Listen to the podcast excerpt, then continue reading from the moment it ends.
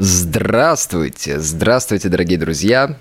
Четверг, проклятая осень, не нравится, но я решил, что сегодня, чтобы немножко приподнять всем настроение в этот хмурый, холодный денек, по крайней мере, в Риге все так происходит, не знаю, как в остальных странах мира, думаю, что где-нибудь в Ереване сейчас немножко погода попрекрасней – я решил посвятить нашу сегодняшнюю беседу. Я это Артур Чех, это что по искусству, там блогер-просветитель, красавчик, все это мы уже поняли за 20 недель. Я напоминаю, это уже 20 выпуск нашей с вами прекрасной передачи. Я сегодня решил поговорить на такую очень интересную тему, а именно современное искусство. Но не просто современное искусство, я решил даже вот назвать это что-то типа истории современного искусства. За 40 минут это пройти, э, по большому счету, невозможно, да, потому что огромное количество произведений создано, огромное количество направлений, которые в итоге настолько серьезно смешались, что сегодня не имеет вообще никакого смысла говорить, что вот это там поп-арт, это у нас там концептуализм, это у нас там, не знаю, какой-нибудь, э, если мы говорим про живопись, какой-нибудь матисовского толка фавизм, да, это все термины, это все слова, которые использовали раньше искусствоведы, да, ну и до сих пор используют для того, чтобы как-то разделять искусство прошлого, чтобы мне было комфортно ориентироваться. И по большому счету это ну, не имеет сегодня никакого значения. Искусство настолько стало э, заплетным, оно стало настолько э, смешанным, настолько разным, настолько богатым, что уже нет никакого смысла говорить про все вот эти направления. Э, нужно просто поднимать отдельную тематику, обсуждать способ, как художник на эту тематику разговаривать со своим зрителем, как он его вовлекает вообще, э, и так далее, и так далее, и так далее. Но все-таки я вообще решил сделать этот выпуск, потому что, вот, допустим, я сделал себе там новый маникюр, да, об этом я тоже хочу, кстати, поговорить в одном из выпусков, да, и в ближайшие недели мы поговорим о некоторых гендерных, э, гендерных стереотипах, которые существуют в, ну, в сегодняшнем дне, при том, что изначально такого не было, да, и очень часто то, что мы сегодня воспринимаем как женский продукт, да, или чисто мужской продукт, это вот очень часто э, то, что было придумано как нечто противоположное сегодняшнему взгляду. Ну, не суть. В общем, сделал я себе очередной маникюр, и в этот раз я решил пойти как бы в ту сторону, с которой я начал в своем опыте с маникюром, да, я решил на своих ногтях сделать как бы стилизацию под работы того или иного современного художника. В этот раз я выбрал Пита Мандриана. Пит Мандриан — это очень интересный персонаж, который создал неопластицизм, такое направление, да, это отец абстракции, который работал наравне с э, Кандинским и Малевичем, и у него очень интересные, как бы, такие цветовые поля, да, может, вы когда-нибудь видели такие белые картины, на которых рас, расчерчены черные линии, они заполнены разного цвета, там, квадратиками цветными. Э, это очень крутая штука, я не буду сегодня особо погружаться в конкретно то, что он делал, да, и не буду посвящать ему целый выпуск, но у многих людей, как бы, возникает очень часто при виде подобной живописи вопрос, что, господи, что за чушь, э, почему не так, как раньше, раньше было лучше, где эти великие художники, сегодня это все неумельная какая-то продукция, да, никто ничего не способен создать красивого, поэтому они прячутся за такими псевдофилософскими идеями, дурят людям головы, да, и отмывают деньги.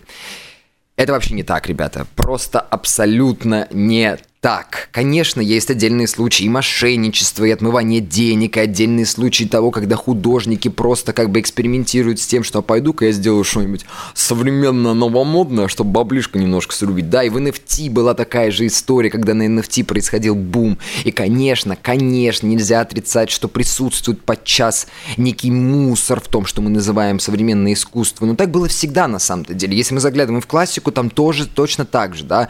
Мы просто м- имеем вот как бы вот этот вот фильтр времени, мы имеем вот этот фильтр истории, который отбросил всех этих обычных творцов, да, обычных ремесленников, которые зарабатывали себе на жизнь, создавая модные, современные для своего времени, как бы, да, современные э, для себя произведения в определенной стилистике.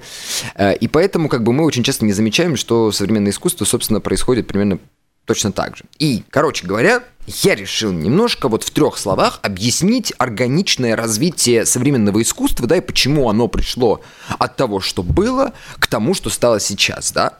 И нужно начать вообще с того, когда идет отчет начала современного искусства, да, почему-то все э, до сих пор там думают, что, например, Малевич и там Полок, да, это современное искусство, хотя ему уже, извините меня, черному квадрату вот буквально 7 лет назад исполнилось уже сотни лет, и это уже точно не современное искусство. Ну, что такое столетний промежуток, ребята?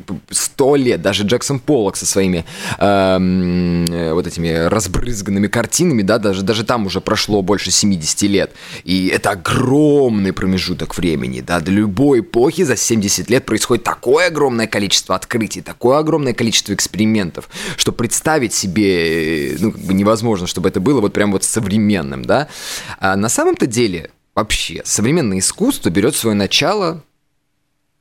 Драматическая пауза. От Эдуарда Мане, ребята. Эдуард Мане, это даже не импрессионизм. Эдуард Мане, вы все его точно знаете, да, это «Завтрак на траве» знаменитый, где на первом плане сидит голая тетка, это «Олимпия», да, и множество других талантливых произведений. И именно Мане, по сути, и начинает все то, что сегодня нам так не нравится под названием «современное искусство». Почему? Мы должны понимать, что вот середина 19 столетия, да, это когда классические каноны, пришедшие к нам еще с эпохи Возрождения, они переродились в то, что мы знаем сегодня как академическое искусство, да, салонное еще можно называть его искусство, хотя это тоже такая несколько новомодненькая штучка. Э, и вот академическое искусство, да, это есть некий определенный такой классический, уже выработанный веками канон, которому ты обязательно должен следовать. Да, это определенный набор красок, это обязательно, как это называется, гладкость, да, можно сказать, прозрачность картины, которую в эпоху Возрождения назвали окном как бы в бесконечно развивающийся мир. Это определенный набор тем, это, как правило, исторические, мифологические, там, библейские сюжеты, да, то есть это есть э, некая формула, которую веками, начиная где-то примерно с эпохи Возрождения, заканчивая серединой 19 столетия, выработали люди, да, для того, чтобы сказать, что вот это вот только искусство, а все остальное это, блин, извините меня, не искусство, да. И как только случилась эта окончательная формула, э, конечно, искусство стало очень быстро чахнуть и умирать. Нет, производились отличные произведения, да, даже Шишкина того же самого, если мы возьмем, да, это такой типично классический, да, реалистичный художник, который там чуть ли не лучше, чем фотография, работает, вырисовывая каждый листочек, да, но при этом не умеет нормально рисовать животных, а поэтому просит помочь со своим замечательным утром а, в сосновом бару, да. Это искусство, оно начало постепенно умирать.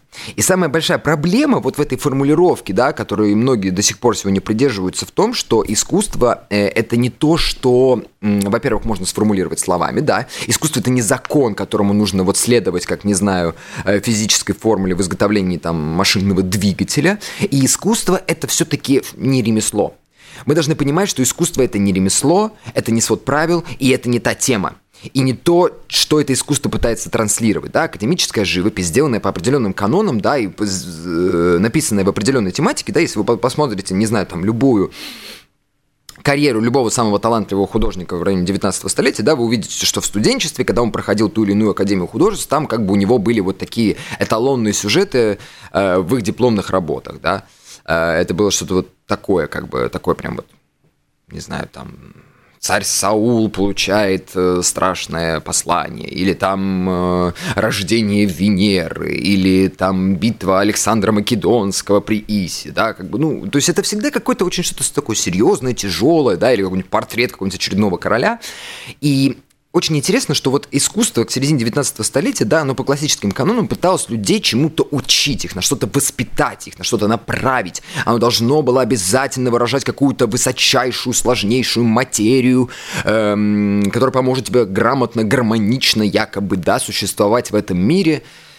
Но это все абсолютно неправда, да? И Эдуард Мане это как раз-таки первый художник, который поставил под сомнение в целом эту, это правило, да? Потому что он, в отличие от многих других художников, да, выставляет на салон свою знаменитую ту же Олимпию, да, и мы понимаем, что это не какая-то, опять-таки, Венера, да, это не Даная, это эм, не какой-то там серьезный, сложный исторический сюжет. Нет, перед нами просто на, пере, ну, на первом плане, занимая почти полностью все полотно, предстает кто? Я так спрашиваю, как будто мне сейчас тут сразу же все ответят.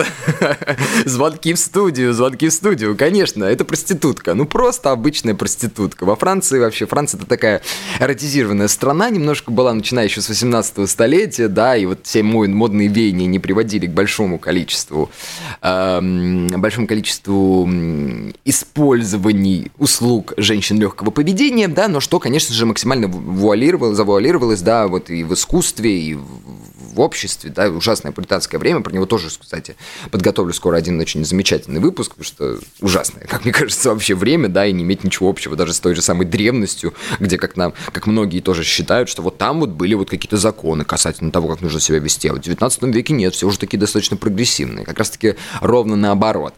А, и что такое прогресс вообще, хочется спросить. Но суть в том, что вот он выставляет как бы абсолютно вот такую обнаженную, нагло смотрящую в глаза зрителю проститутку, и мало того, он не просто выставляет эту проститутку, то есть он вообще полностью рушит каноны тематики академической живописи. Он эту проститутку пишет какую-то страшно бледную, да, и вы, смотря на ее тело, видите, что на пространстве этой картины чуть ли не вот прям не жирно выделяется каждый отдельный мазок, который создает Эдуард Мане.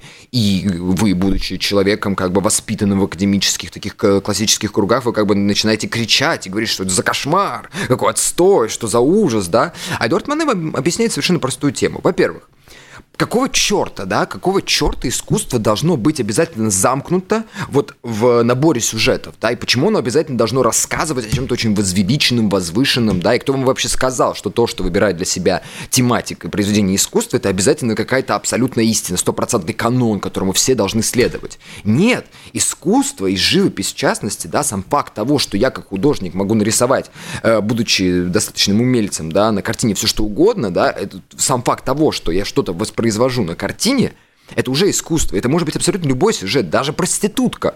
Даже просто лежащая на диване проститутка, которая, на которой лежит там котик, э, ей приносят там цветочки от очередного, не знаю, ухажера, там заказчика, темнокожая женщина. Нет, это все, это все тоже искусство. К тому же, второй момент, который я э, должен озвучить, к тому же, понимаете, я как художник обуславливаю существование искусства, и именно мой неповторимый мазок, именно мой подход к созданию творчества, именно мной выбранная тематика – это и есть искусство. Искусство – это то, что напрямую исходит от Творца. Искусство – это та идея, тот импульс, то вдохновение, которое наполняет художника, да, и который воссоздает нечто на самом-то деле на очень дурацком, очень ну, в прямом смысле плоском, э, туповатом достаточно материале, да, под названием холст. Мы должны понимать, что картина это не иллюзия, картина это не реальность, картина это именно плоский холст, который прокрыт примерно таким же слоем, ну немножко не таким плоским, да, красок.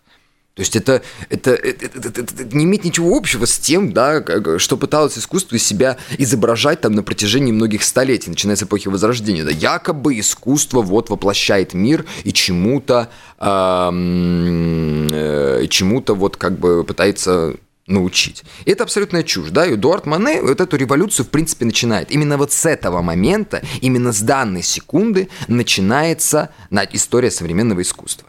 И тут мы начинаем видеть органичное развитие всех этих экспериментов, начатых Эдуардом Мане, да. Вот он говорит про мазок, ну, авторский, да, он говорит про авторскую тематику, и тут ему сразу же вторят импрессионисты, вспоминая того же самого Клода Мане, который говорит, что да, да, он прав, да, ребята, если, извините меня, какая-нибудь рождающаяся Венера это сюжет, то почему сюжетом не может быть, не знаю, фрукт э, банков там с персиками, да, э, законсервированными на столе? Почему не может быть, не знаю, девушка, прогуливающаяся по саду? Почему не может быть просто вокзал, да? Почему пейзаж обязательно должен быть каким-нибудь там швейцарским или итальянским, да? Но, правда, с пейзажем началась история чуть пораньше, да, и это все-таки не совсем можно отнести к современному искусству. Это там тот же самый Каспар Давид Фридрих, да, который стал вместо того, чтобы изображать гармоничный типичные вот эти швейцарско-итальянские пейзажи, залитые солнцем, да, с этой листвой, а-ля Пуссен. Э, извините, что я тут накидываю большое количество имен, мы с ними когда-нибудь э, подробно с каждым разберемся, да. Пока что просто мотайте на ус, чтобы где-нибудь туда там откладывалось на на полочку. Э, нет, Каспар Давид Фридрих стал изображать вот эти суровые балтийские германские пейзажи с кучей камней, там, хвойной листвой, да, вот с этим тухлым солнцем, с этим страшным морем. Ну, это такой был романтизм, да, борьба личности и серьезный, страшный, э, всепобеждающий, там, как это называется, природы, да, вот этой страшной естественной силы, которую ты никак не можешь не осознать, не победить, не все такое. В общем, и Клод Мане, как бы продолжая всю эту историю, он говорит, что, ребята, ну да, ну как бы вот это все и есть искусство, как бы просто жизнь, да. А к тому же мы живем в таком мире, который стремительно развивается. Мы не должны забывать, что параллельно м-м, революции в живописи импрессионистов происходит технологическая революция в мире. То есть люди вдруг перестают ездить на лошадях начинают ездить на поездах э, или на машинах, да, э, появляются там в Америке уже постепенно будет намечаться там появление вот современной финансовой системы, да, с использованием ценных бумаг. Э, происходит бум строительства, да, становятся доступными краски те же, те же самые, да, которые раньше художники долгое-долгое время замешивали, да, то есть они толкали эм, этот самый, как это называется, пигменты, да, то есть они брали эти там камешки, расталкивали их в пыль, да, смешивали их там с маслом, желтком, водой, долгий процесс, вот этот вот изготовление красок, теперь он уходит на задний план, потому что художник приходит в магазин и покупает тюбик, и он берет просто готовый холст, ему не надо ничего на, ни на что натягивать. То есть все, даже материал художника становится автоматизированным, да, он теряет вот эту вот связь, как бы, не знаю, теряет это магические свойства, да, алхимические, что художник вот с самого первого момента как бы творит вот эту вот необычайно глубокую, потрясающую реальность. Нет, это все в прошлом как бы. И поэтому мы должны говорить ну, о том, что происходит с нами сегодня, здесь и сейчас. Мы не можем постоянно как бы жить так же, как жили люди 300 лет назад. Мы должны двигаться двигаться вперед. И поэтому как бы тот же самый там вокзал Сен-Лазар Клода Мане, это, ну, это вот воплощение истинного сегодняшнего времени. Вот этой сегодняшней красоты, которая на самом-то деле не обладает никаким магическим ореолом, кроме как ореолом романтики сегодняшнего дня. И тут они, вспоминая дальше вот то, что заповедовал, э, то, что оставил им Эдуард Мане, они говорят, ну да, ребята, авторский мазок. Да и к тому же, если я говорю про сегодняшнем дне, да, мне нужно как-то искать вот эту вот способ передачи, не знаю, там, распространения света, да, как я увидел это все, как там летит дым, каким он обладает тоже сам цветом. Хочется искать вот эти вот оттенки, хочется все это оставлять на картине, хочется все это показывать, хочется каждый мазочек оставить, хочется, чтобы это все было видно до мельчайшей детали, как я это через себя перерабатывал, как я все это выражал, свое впечатление, импрессио, да, импрессионизм, импрессион. А, и вот, пожалуйста, уже сложный новый этап существования искусства, да, поэтому как бы начинают все так сиять яркими-яркими красками, да, появляется вот этот снова еще более жирный авторский мазок на пространстве картины. И живопись становится облегченной, приятной, свободной. И это очень прикольно, да, и не случайно мы сегодня любим импрессионизм, потому что мы ищем в нем, вот мы ловим в нем вот этот дух сегодняшнего дня, вот этого как бы э, бытовухи, которая перестает быть бытовухой, в том числе потому что художник ее преображает с помощью своего впечатления. И импрессионизму, вспоминая того же самого Поля Синьяка, или Жоржа Сера, э, импрессионизму помогает, продолжает его открытие неоимпрессионизм. Да, мы сейчас поговорим еще про Гогена и про Ван Гога чуть-чуть. А, неоимпрессионизм, и в частности дивизионизм так называемый. Может, вы услышали такое еще название пуантилизм, да, от слова пуан, то есть точка, точка. Э, художники, которые как бы продолжали в целом традиции импрессионизма, они мало чего в нем поменяли, они просто вдруг стали воспринимать искусство как некую математическую формулу, потому что, ну раз, смотрите, нам нужно как бы весь мир раскладывать на вот это вот впечатление, да, на вот этот цвет каждого отдельного мгновения, да, я одну и ту же работу, вспоминая Клода Мане, его «Стоксен» или там «Собор» э, Руанский, я могу одно и то же переписывать по сто раз, да, и оно каждый раз будет новой картиной, обладать своим собственным каким-то романтическим ореолом, потому что каждый раз, каждую секунду на него падает по-новому свет, по-новому строится воздух, да, другая атмосфера совершенно, другое наполнение людьми, да, это все красиво. И раз уж мы должны вот этим вот заниматься, а почему бы нам это же все-таки искусство, а не реальная жизнь.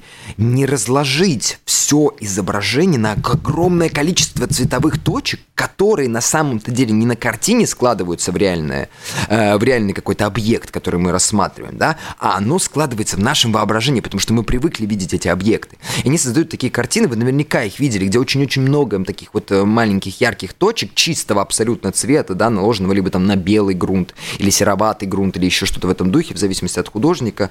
А, вы видите, как вот эти вот точки, если вы отойдете куда-нибудь на дальний план от картины, вы вдруг замечаете, как в вашем воображении эти точки чистого цвета, которые никак ну, с собой, не с, друг с другом не связаны, да, вдруг обретают очертания каких-то реальных вещей, да, той же самой Эйфелевой башни, э, в каком-нибудь ярком летнем, таком немножко голубовато-желтом, желтоватом цвете, да, вот цвете, извините, правильнее было бы сказать. Вы видите эту листву, вы видите мостовые, вы видите вот эту вот красоту, которая сделана-то на самом-то деле абсолютно научным подходом, да. Это прям наука, когда ты э, вот прям создаешь вот эту вот формулу, как правильно распределить точки на холсте, чтобы они преобразовались в такой вот реальный продукт. И в целом, почему Ван Гог, например, тоже будет увлекаться этим направлением, и Матис впоследствии будет увлекаться этим этим направлением, да, и целый год пробудет эм, как бы верным последователем Синьяка, будет с ним тусоваться очень много, да, а потом, когда от этого уйдет, Синьяк будет очень расстроен, потому что эта формула, как бы вот эта игра чистого цвета, она начинает дальше трансформироваться. И тот же самый Ван Гог, да, у Ван Гога, как вы знаете, ну, все любят Ван Гога, ну, сказать, что вы не любите Ван Гога, это как бы сказать, что, ну, я не знаю, э, как бы даже, ну, не знаю, даже вот грамотные искусствоведы, да, они, во-первых, не могут отрицать, насколько он был крут, а во-вторых, они не могут, ну, его сложно не любить, да, его вот это вот искусство синтетическое, оно много о чем говорит про нас самих, говорит об этой жизни, о каждой отдельной вещи этой жизни, да, пусть Ван Гог очень много черпал вдохновение у японцев, у японцев совершенно особенный подход к созданию искусства. Ну, что нам, короче говоря, говорит Ван Гог? А, Ван Гог, он как бы дает нам возможность и мало кто из художников об этом до него задумывался, о том, что как бы именно искусство, именно та игра красок, именно сами краски, да, это возможность увидеть, во-первых, мир намного более реальный, чем он есть на самом деле, сейчас быстренько объясню, и во-вторых, это возможность увидеть мир с точки зрения человека другого – вы можете увидеть другую субъективную реальность. Потому что каждый из нас, как мы, мы об этом все э, как бы не задумывались, так никто из нас, точнее, правильно было бы сказать, никто из нас не может увидеть и пережить этот мир так же, как другой человек.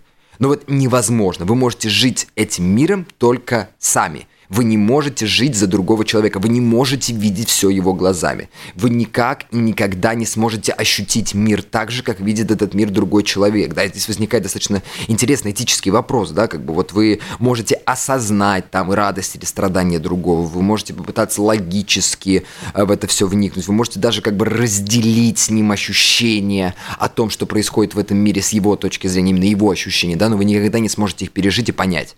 И в этом тоже возникает тот самый вопрос, что как бы любое горе, любая радость, вне зависимости от того, насколько она там с какой-то якобы объективной оценки со стороны является состоятельной, там, важной и значимой, да, э, никогда вы не сможете ее понять, не сможете ее пережить. Поэтому любая радость, любое страдание любого человека, да, вне зависимости от того, насколько они глобальные, всегда будут переживаться на максимальном уровне этим человеком. Ну, это тоже такой психологический момент, который нужно обсуждать э, вообще не мне. Но возвращаясь к Ван Гогу, да. И вот Ван Гог создает вот этот вот сверхреальный мир, который он на своих картинах переживает между с каждым своим персонажем. И здесь краски, каждый мазок — это акт творения, это как бы некий, э, это некий процесс волшебства, потому что он, как он писал сам, например, когда он э, создавал там, я не знаю, работы с крестьянами в ранний период своего творчества, да, он писал, что когда он рисует копающего землю крестьянина, он сам как будто вместе с ним копает эту землю. Он как будто бы переживает. И вот краски начинают обладать не просто научным там или техническим каким-то качеством, нет, они начинают обладать вот именно вот этим магическим свойством. Свойством передавать вот этот субъективный мир, воплощать его, воплощать вот это единственное застылое мгновение, да, хотя мгновение, оно не то чтобы застыло, не то чтобы движущееся, такой тоже очень сложный момент, вот и передавать его во всей его красоте, во всей его романтике, даже так, как не мог пережить сам изображенный персонаж. Да? То есть ван картины, они намного живее, чем то, что он изображает. Они как бы становятся сверхидеальной реальностью. Краска – мазок, да, кисть, холст, они начинают выполнять вот эту функцию некой сложной волшебной, э, некой сложной магии, да, некого вот этого странного э, ритуального процесса.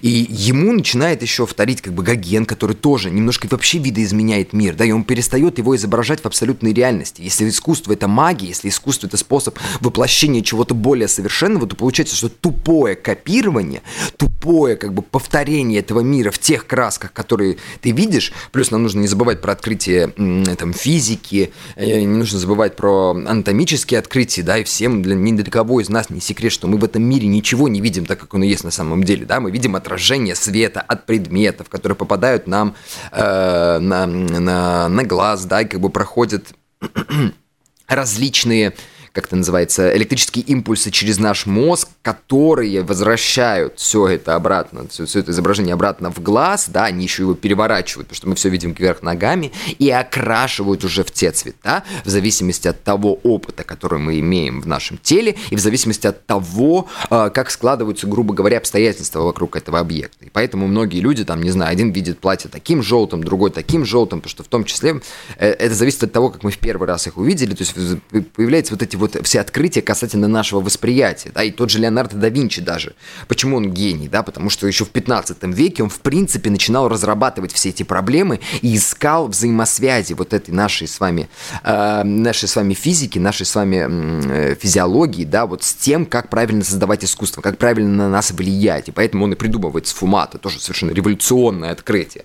Но возвращаясь как бы к Гогену, да, и Гоген говорит о том, что если мы вот как бы ну, создаем нечто магическое, да, то тупое копирование реальности здесь не подходит. Я хочу представить мир более совершенных красках, и поэтому у него реки становятся розовыми, земля там выжжена красной, люди желтыми, да, вспоминая его знаменитого желтого Христа.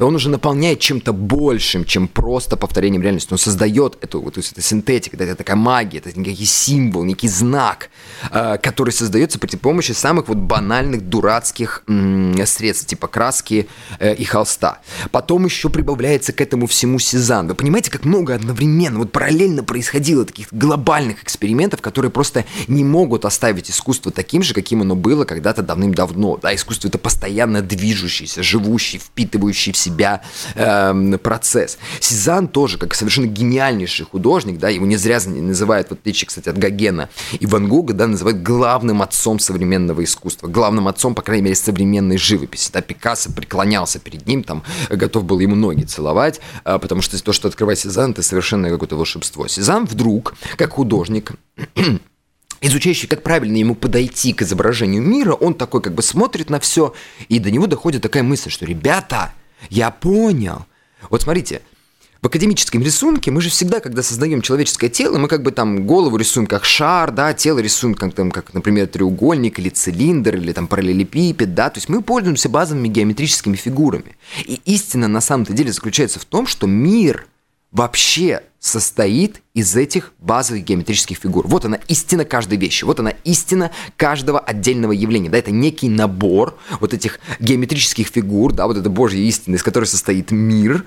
И получается, что я как художник могу показывать людям мир не таким, как мы его видим, да, потому что, опять-таки, на нас наслаиваются вот эти вот все э, моменты восприятия, различия опыта. Нет, я как художник должен показывать именно истину, глубокую, неопровержимую, истину. И он начинает все вещи вот делить на эти шары, конусы, там треугольники, параллелепипеды, да, правильно их раскрашивать, оттенять, комбинировать, и причем одновременно показывать с разных ракурсов, потому что художник, который добрался до сути этого мира, да, который добрался до визуального закона существования нашей с вами планеты – наше с вами общество, да, он может в рамках своей картины как бы быть как будто бы Бог, да, он может ворочать этот мир, он может его показывать сразу со всех сторон и тем самым как бы показывать более совершенным образом его зрителю, да, и живопись становится единственно возможным способом, как мы можем говорить о правильном существовании этого мира. И тут берем Ван Гога и Гогена с, их, с, их, с его вот этими вот экспериментами, да, касательно цвета как магического элемента, и мы берем Сезанна с его открытием про фигуры, и вот им нас во след приходят два замечательных художника, Пикассо и Матис, да. Матис говорит, что, ребята, вот как сказал Ван Гог Гоген, э, как э, пробовали, практиковали неоимпрессионисты, да, весь мир это просто цвет. Весь мир, э, он не обладает объемами, мир не обладает, не знаю, ни перспективой, ничем, да, это на самом-то деле просто сочетание цветов. И его живопись, да, я просто не могу, я не знаю, как можно не любить Матисса, там, не знаю, ту же его красную студию, э, работу 12-13 э, года, которая просто как бы сводит абсолютно с ума.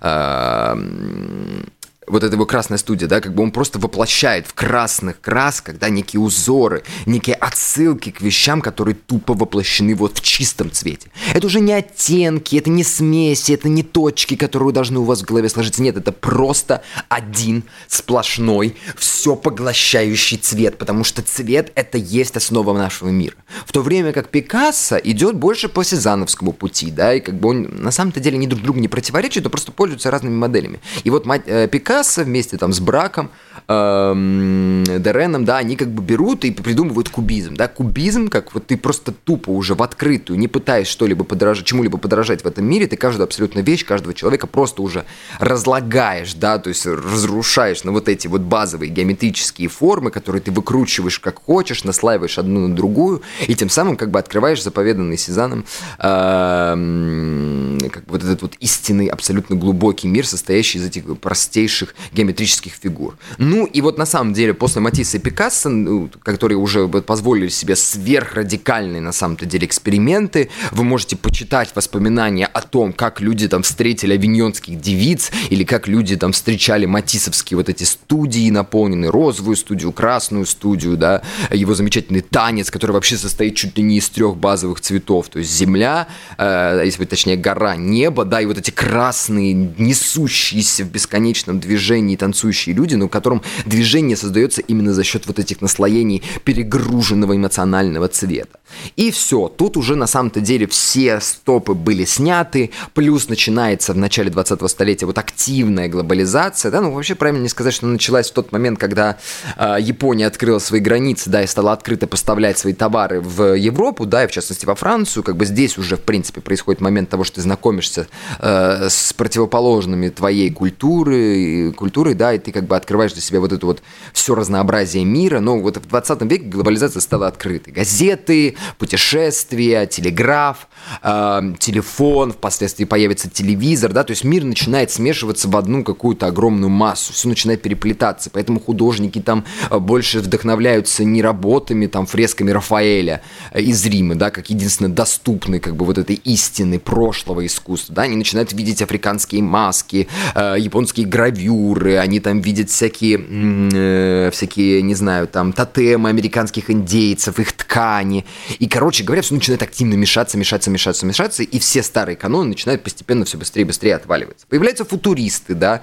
которые говорят, что, ребята, весь мир — это техника, да, это скорость, это движение. Как изобразить это движение? Не должен просто показывать человечка, который там якобы встал в какую-то позу, якобы, да, вот за счет распределения веса на его туловище, реалистичного изображения напряжения его мускулов, да, я изображаю, что вот он именно находится там в процессе рывка. Нет, он определенно застыл на месте, да, это якобы, это какой-то намек на движение, это не само движение, поэтому они начинают создавать вот, э, там, не знаю, та же самая дюшановская обнаженная, спускающаяся по лестнице, да, это вот как бы женщина, которая идет, и она как бы расщеплена на вот процесс своего движения, то есть это именно попытка изобразить скорость велосипедиста, э, движение велосипедиста, да, э, то же самое Гончарова, то есть это попытка изображить движение, которое распространяется в пространстве и времени, попытка поймать эту скорость, этот вихрь, эту атмосферу, да, а, и тут наслед, во след им приходят дадаисты, которые в принципе опрокидывают всю эстетику, которая существовала на протяжении тысячелетий в мире, потому что мир дошел до ручки, да, мир раз,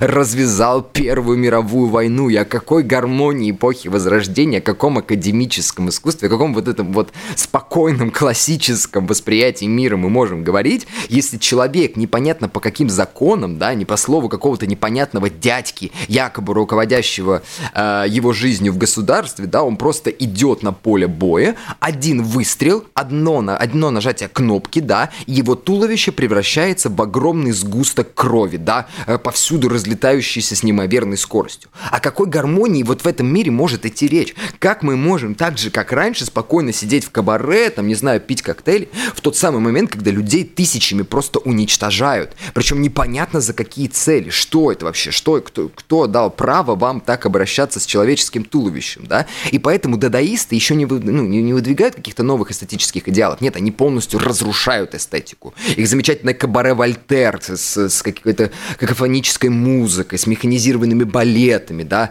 с какими-то абсолютно странными, ну, с сегодняшней точки зрения, да, нормального человека, крытыми э, перформансами, где там Адам и Ева скачут в каком-то белом безбрежном поле, это бесконечное повторяющееся какое-то кино происходит, и картины, на которых ничего не изображено, кроме как там э, репродукции фотографий огромного торчащего большого пальца. То есть они опрокидывают все эти правила эстетики, потому что эстетика должна почувствовать обновление, да, к этому все шло, и мир перевернулся, в нем больше не может быть того, что было раньше. А потом приходит Фрейд, И Фрейд такой, братва, я, я открыл одну офигенную штуку, называется бессознательное. Бессознательное это то, что в нас постоянно существует, влияет на нас, как бы это тот опыт, который мы накапливаем, да, и мы используем мозг как бы не по назначению, и поэтому мы должны как бы больше прислушиваться к своей психологии, мы должны копаться в себе, искать там всякие разные впечатления, да, мы существуем по определенным моделям, которые там живут нас э, еще с животного существования человека, туда прибавляется Юнг, и все такие, обалдеть! То есть мы на самом-то деле все это время занимались не тем, мы живем неправильно, изображаем вообще не то, что мы должны были изображать. И тут появляются любимые всеми сюрреалисты, да, ну как бы в данном случае мы Сальвадор Дали пока что отложим, нам нужны более программные сюрреалисты, типа Хуана Мирло, Миро, там, э, Андре Массона, и они начинают как бы с помощью техники автоматического письма, э, и в Танги тот же самый, они начинают создавать какие-то странные, непонятные непонятные, там, пустые, пустынные пространства, да, там, помещения, населенные какими-то странными образами, населенные какими-то странными, выходящими автоматически из нашего, э, из нашего бессознательного узорами для того, чтобы воплотить это бессознательное, для того, чтобы изобразить вот эту истинную реальность, которая пряталась от нас, ну, потому что мы просто об этом не думали, точнее, мы это осознавали, но не подавали в такой вот чисто открытой научной форме, да, Фрейда, да, то есть они как бы существуют вот в этом как бы закрытом от нас мире, мире, мы должны его воплотить, мы должны... Вот в этом будет гениальность, да, воплощение вот этого бессознательного мира, в котором на самом-то деле, в принципе, и заложен сам процесс, само стремление человека делать творчество, да, творить что-либо, создавать что-либо, придумывать всему наименование, смыслы там и так далее и тому подобное. А потом уже, после сюрреалистов, вы чувствуете какая-то долгая-долгая дорога, вы чувствуете, как много различных открытий, которые ведут э, к, там, не знаю, к современным инсталляциям. И потом приходят такие замечательные художники под названием абстрактный экспрессионизм, импрессионисты, которые в отличие от сюрреалистов не пытаются воплощать, да, не пытаются повторить, они пытаются как бы перетянуть из бессознательного в пространство холста э, изображение, потому что на самом-то деле ты осознаешь, что как бы пытаясь воплотить бессознательное сознательным путем, ты как бы автоматически уже не воплощаешь бессознательное. И поэтому Джексон Поллок и Марк Ротко, да, они создают такие монументальные страшные полотна, опять-таки залитые краской заполненными э, какими-то странными цветовыми полями, да, у Марка Ротко это живопись цветовых полей, и они как бы бы в принципе вообще уже не отдают себе никакого отчета, что они создают. Они ищут как бы вот в этом бессознательном, как основном законе вообще существования мироздания, да, э, мира в целом, да, какие-то они ищут эти запредельные истины, просто полностью отдавшись тому, что они делают, полностью отдавшись самому действию. Да, живопись начинает создаваться с помощью них, за них, да, они становятся инструментом создания искусства, а не наоборот, да, искусство это не продукт, который выходит из художника. Они просто воплощают в себе вот эту бессознательную гениальность, вот этот вот набор ощущений, вот этот вот контакт э, с паранормальными, можно сказать, явлениями, да, с этой абсолютной истиной, надмирной, вот этой сверхистины, которую искали те же самые неоплатонические художники, только в абсолютно новой форме. И они это делают с помощью как бы опыта э, того же самого Кандинского, Малевича, Мандриана, которые, которые говорят, что, ребята, мы не должны изображать эту реальность, мы должны искать что-то большее, да, что такое черный квадрат, не случайно там выбран именно черный квадрат, как вот эта идеальная структура с одинаковыми сторонами, да, и не случайно это именно квадратным является небесный Иерусалим, пришедший, который придет после часа страшного суда, вот эта идеальная структура, да, с идеальными сторонами, она выражает то, что невозможно познать головой, что невозможно представить, потому что оно существует за пределами этого мира, и живопись должна стремиться вот именно к этим законам, да, Кандинский пишет о духовном искусстве, да, и эту книгу читают абстрактные экспрессионисты, они ей вдохновляются, да. Мандриан, в принципе, весь мир упрощает до вот этих вот базовых, э, расчерченных под линеечку цветовых квадратиков, да, которые не, не каждый из которых он, собственно говоря, и заполняет, потому что вот он мир, вот она истинная правда, вот она истинная пластика существования мира, как нам заповедовал тот же самый Сезанн, да. Мир намного сложнее, это мы придумываем себе, мы сами себе конструируем эту реальность, мы ее додумываем, а на самом-то деле она существует по совершенно иным законам. И если в мире существует потусторонняя сила, если есть некое высшее существо, там, не знаю, называйте его богом, космосом, как хотите, то оно примерно вот так вот должно выглядеть. Оно должно так с нами связываться и выражать примерно такие вещи, да. И картины становятся вот таким как бы истинным воплощением древнегреческого катарсиса, да, вот это воплощение чистоты. И оно не требует простого копирования реальности, потому что вещи – они лишь отражают эти материи, да, они как бы намекают на эти запредельные материи. И если мы не будем искать именно сами материи, то каждая отдельная вещь не имеет никакого смысла.